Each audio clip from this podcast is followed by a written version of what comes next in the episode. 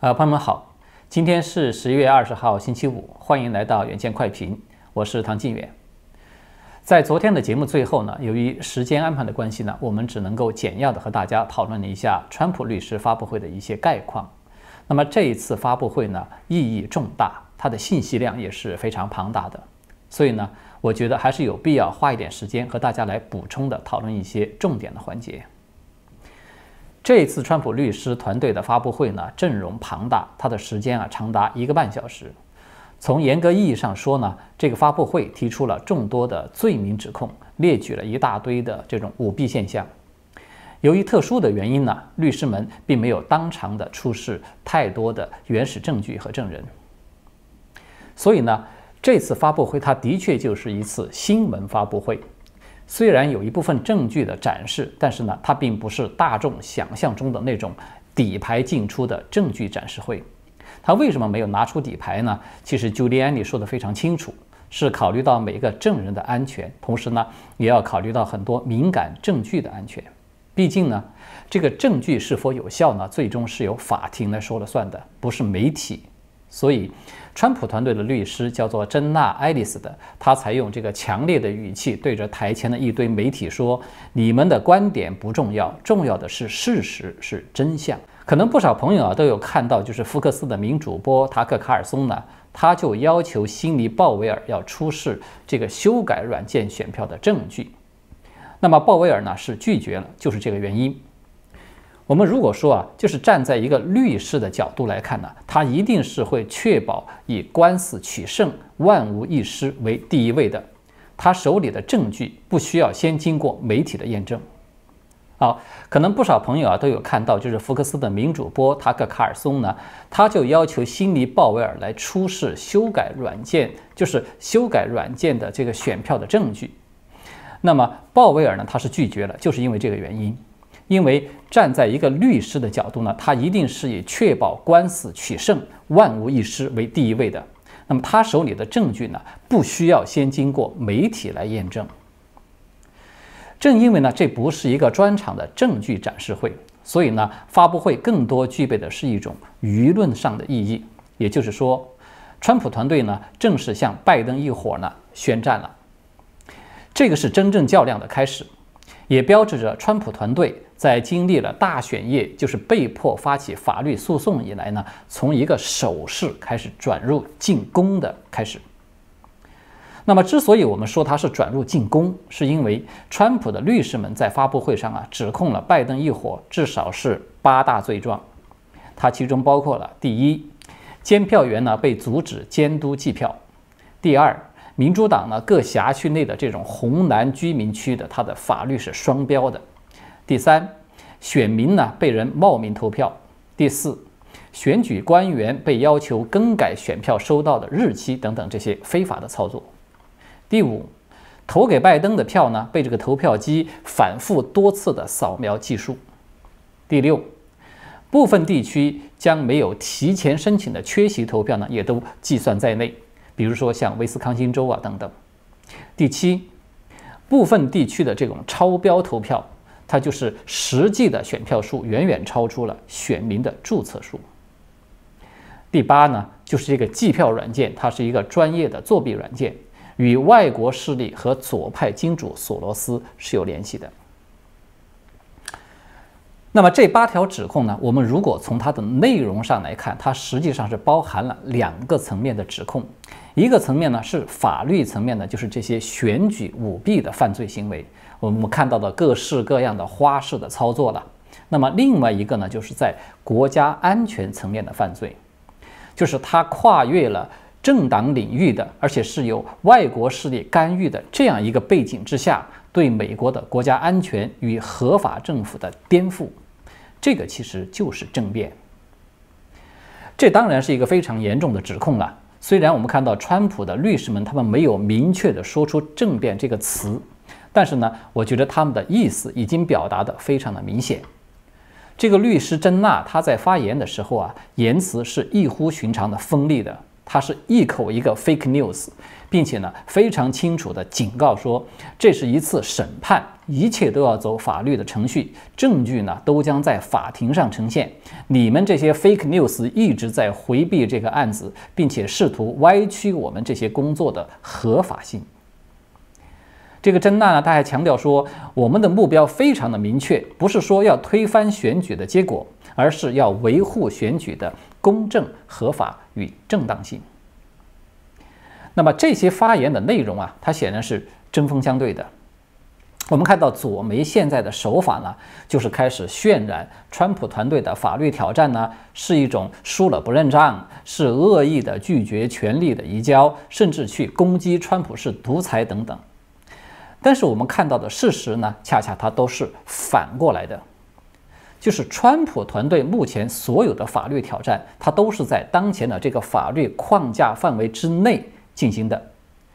有哪个人拿出法律依据来说川普团队目前的做法是非法的呢？没有。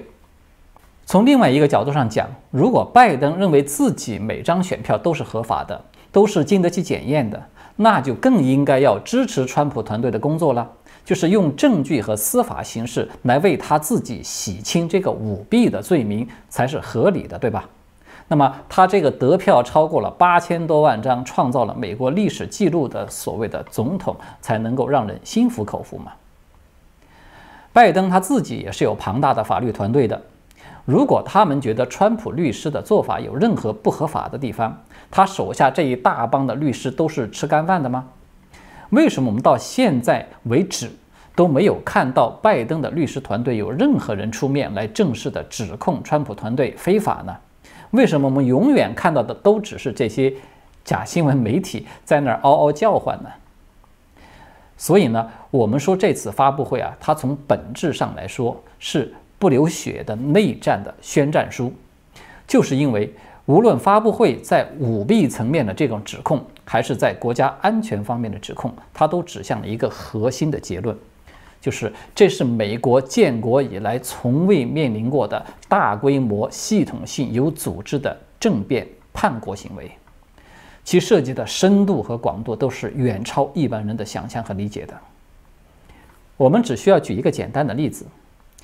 这个处于风口浪尖的 Smartmatic 这个投票系统，它被引进美国是谁主导的呢？乔治亚州第十五选区共和党的议员，名字叫做史蒂芬·斯密斯的，他就干脆利落地发推，说是共和党的小布什总统。也就是说啊，许多腐败政客这种勾结而形成的利益集团，早就已经跨越了党派的界限了，也跨越了职业的界限。他们形成了一个涵盖不同行业的寡头大佬和这些高层政客，他们坐在一起瓜分全球的权力与财富蛋糕的这种政商传媒科技的一个混合体。这个就是 Giuliani 他们反复提到的那些全球主义者。不知道朋友们有否注意到，就是这种跨界联合的震惊巨额的混合体呢？在这个红色集权的中国大陆是最多见的，也是运行的最成熟的。因为这种混合体模式的背后，它一定是以集权控制为它的核心基础。所以呢，如果我们把这些极力鼓吹全球化、大谈这就是未来世界的必然发展趋势等等这些言论啊，我们把它浓缩给归纳起来，实际上用一个大家非常熟悉的词就可以概括了，这个就是人类命运共同体。也就是说呢，我们看到西方，尤其是美国的一些左派的寡头啊、大脑啊等等，他们组成的这个利益集团，在终极目标上和中共的那个把红旗插遍世界，或者是刚才提到的这个人类命运共同体等等，他们二者之间其实发生了几乎是完美的一个对接。这个就是为什么川普一再说拜登就是社会主义的木马，Giuliani。他们也一再的强调说，外国势力，尤其是中共的势力，有参与干涉了美国的大选。它的原因就在这里。为什么我们说拜登如果这一次窃国得手，那么未来的美国就将堕入集权化、红色化的那个社会主义的深渊？原因呢，也在这里。其实我们严格的说啊，拜登啊，他不仅在意识形态上是社会主义的木马，在国家安全和国家利益上，他也可以说直接的就是中共的木马。这个不仅仅是因为他和中共有着那个家喻户晓的百分之十的那个利益勾兑，那么更主要的是，拜登所代表的这个利益集团，他们是有意的把中共视为自己的盟友的。他们呢，并不关心美国的利益、美国的安全，他们关心的只是能否稳定控制整个世界的权力宝座。为什么那么多的科技大公司？和曾经具有全球影响力的这些大媒体集团都集体的左倾呢？而且是左的那么的彻底呢？这个其实不仅仅是因为他们读大学的时候曾经有受到过左派思想的这些污染，我觉得更主要的是，他们都渴望在未来这个全球一体化的所谓的世界新秩序中，能够分得一杯羹。这个对普通人来说呢，是巨大的利益，也是天文数字般的财富。好的，我们回过头来啊，继续来讨论这个新闻。在昨天的热点事件中呢，乔治亚州无疑是一大焦点了，因为该州的州长宣布已经完成了这个人工重新计票。那么它结果显示，仍然是拜登以一万两千两百八十四票的优势呢领先川普，因此呢，这些左媒再次预判该州将由拜登获胜。那么这个消息备受关注呢，不仅仅是因为拜登距离这个两百七十票的终点线呢，他又靠近了一步，呃，那么更是他成为这个左媒啊口径一致的所谓证明这个 Dominion 投票系统是安全可靠的这个依据了。我们看到中共的大外宣更是开足了马力，在大肆的渲染。那么，乔治亚州的重新计票，它真的是那么的有说服力吗？当然不是。这个重新计票，它实际上就是一个骗局。根据乔治亚州的法律规定啊，双方的得票差距只要小于或者是等于百分之零点五，那么落后的一方就可以直接的要求重新计票的。但是，川普一方对这次重新计票的要求很清楚。是希望剔除那些所有的非法的选票，而且呢，必须要核对签名才能够保证这个选票的合法性。但是我们看到乔治亚州的重新计票呢，它是怎么一个计法呢？就是川普团队的林伍德大律师早在十七号的时候就披露说，他已经拿到了无可辩驳的证据，表明该州的州政府啊指令这些地方选举官员上报前一次的计票总数。而并不是真正的去重新计算的这个计票的总数，而且他也根本不进行这个核对签名的工作。也就是说呢，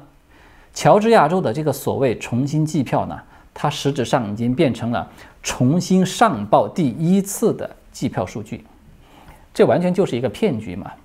我们看到啊，左媒在报道的时候都刻意的去强调说，该州的州长和州务卿都是共和党的党员。但是呢，他们却都绝口不提这两个人的家属都涉嫌从采购 Dominion 的这个投票系统，就是高达一亿点零六亿美元的这笔交易中呢，收取了巨大的回扣。所以呢，这个林伍德他才直言不讳地说，这些人已经腐败到触犯法律了，他们故意参与了联邦选举中的欺诈行为。这个林伍德他甚至还给这个州长公开提出了几条建议：第一，召开特别立法会；第二，辞职；第三，承认罪行；第四，可以请求去一个离乔治亚州近一点的监狱。那么目前的整体情况是呢？这个林伍德他向法院提请了一道紧急禁令，希望阻止该州认证这个选举的结果，但是呢，他没有能够获得法官的批准。因此呢，林伍德表示，他将会上诉到联邦第十一巡回法庭。呃，所以大家看到了吧？这个就是我们刚才有提到的，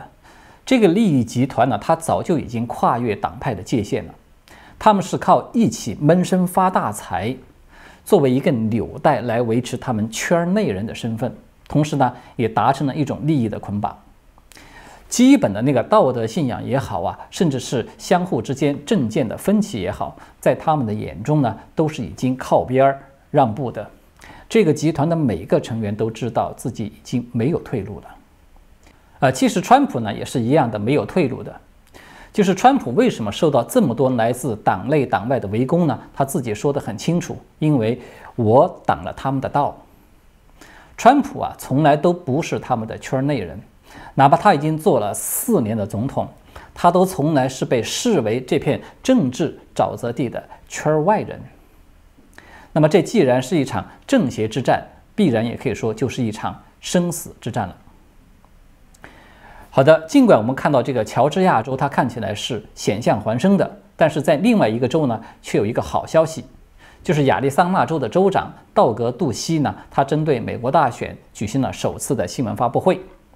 那么他在发布会上公开的宣布，在所有的法院案件得到解决之前呢，他不会承认拜登是这次选举的获胜者。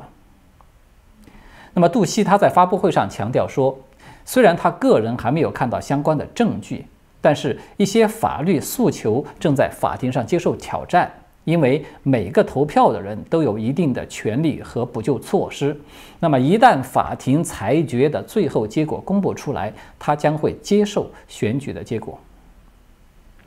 那么我们都知道，根据这个亚利桑那州的法律规定呢，所有的县。必须在十一月二十三号以前认证这个选举的结果，然后呢，再把这个结果递交到州务卿的办公室，在之后的十天，全州范围之内的这个选举结果就将被得到认证了。也就是说呢，亚利桑那州呢，可能最迟要到十二月初才能够有最后的结果。好，我们综合看起来，双方仍然是差不多打了一个平手。而在明线的争夺战之中呢，还有一个对川普有利的情况，就是宾州的众议院以一百一十二票对九十票呢通过了一项决议，就是将对二零二零年的选举进行一个及时的审计。理由呢是选民注册信息和投票之间的这种不一致和混乱呢，是该州未来的选举过程必须要进行改善的一个证据。那么这一次审计呢，它有两个重点。第一个呢是本次审计将会涉及到每一个县的数据。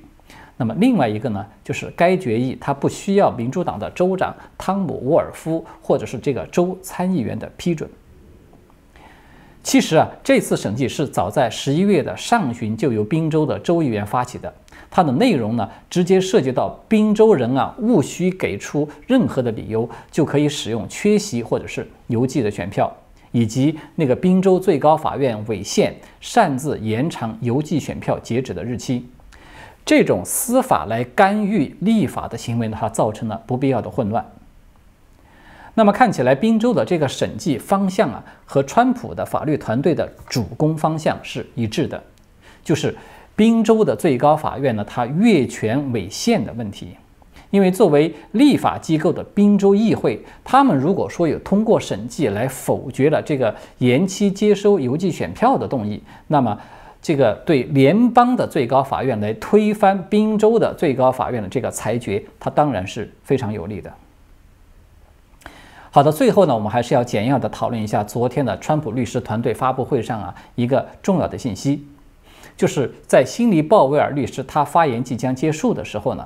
来自这个 Newsmax 这家媒体，就是驻白宫的记者，名字叫做埃玛诺德·罗宾逊的，他就直接的提问说：有报道说在德国获得了一个硬件，或者呢可能是一个服务器，这是真的吗？那么不出意料的是呢，鲍威尔他非常爽快地证实了这一点，他回答说：是的，在某种程度上是有关的。但是呢，我不知道是好人还是坏人得到了它。那么这个回答就让很多人都感到有一点迷惑，因为这看起来呢，似乎他仍然是一个比较模糊的回答。但是我觉得，就作为一个律师来讲，鲍威尔他其实已经说得非常的明白了。在此前的节目中呢。我们有总结过，川普团队的成员啊，有多次提到过德国统计选票等等这些关键词。那么这一次鲍威尔的回答呢，可以说是第一次非常正式的场合上向这个全世界证实了这个服务器的存在。他没有明确说的呢，只是说这个服务器现在究竟在谁的手里，这个我们不清楚。但是我们可以确定的一个重点信息是。德国服务器的确是存在的，而且呢，它被人拿走了。这本身就已经直接证实了美国本次大选的选票统计数据，它的确是在外国来统计的。这已经就足够引发所有人对外国势力来干涉大选的质疑。或者说呢，这个回答他已经从侧面的证实了关于 Cyto 公司的相关的报道。那么说到这家位于巴塞罗那的公司啊，我要感谢朋友们的提醒，就是在昨天的节目中呢，我误把巴塞罗那呢说成了西班牙的首都，在这里呢就顺便跟朋友们更正一下。也就是说呢，此前的这个媒体报道本身呢，我们看到它也是两种说法，对吧？一种呢是说川普一方得到了服务器，那么另外一种呢是说可能是被坏人提前下手销毁了服务器，销毁了证据。那么究竟哪种说法它会比较可信呢？我们其实可以来简单的回顾一下一根时间线。在十一月九号的时候，前国防部长埃斯珀他被解雇了，然后呢是克里斯米勒就被任命为代理的国防部长。仅仅一天之后，十一月十号，卡什帕特尔就被任命为米勒的幕僚长，埃斯纳科恩沃特尼克就被任命为是负责安全和情报的国防部的副部长。也就是说呢，我们看到国防部最关键的几个职位，它被整体的换血了。那么在两天之后的十一月十二号，德州的这个众议员就是戈莫特。他就向这个 Newsmax 讲述了一个德国的突袭行动，那么这是这个神秘的服务器第一次进入到了大众的视野。在六天以后的十一月十八号，米勒呢，他就在公开的讲话中证实，特种部队和情报部门呢是直接向他个人汇报工作的。那么这个服务器现在究竟在谁的手中？这个答案呢，我想还是大家自己来做出一个判断比较好。我这里呢，只是提醒大家两点：第一呢，鲍威尔啊，他是职业律师，他说话呢，一定是站在律师的角度来回答的，他不想让人抓到任何在法律上的把柄，给他造成不必要的麻烦。第二呢，就是当鲍威尔他一脸无辜地回答说：“我不知道是好人还是坏人得到了这个服务器的时候呢。”站在他旁边的 Giuliani 和站在他后面的那个珍娜都忍不住露出了笑容。好的，今天呢我们就讨论到这里，谢谢各位的观看，也欢迎大家订阅、点赞，并且留言转发。我们下次再见。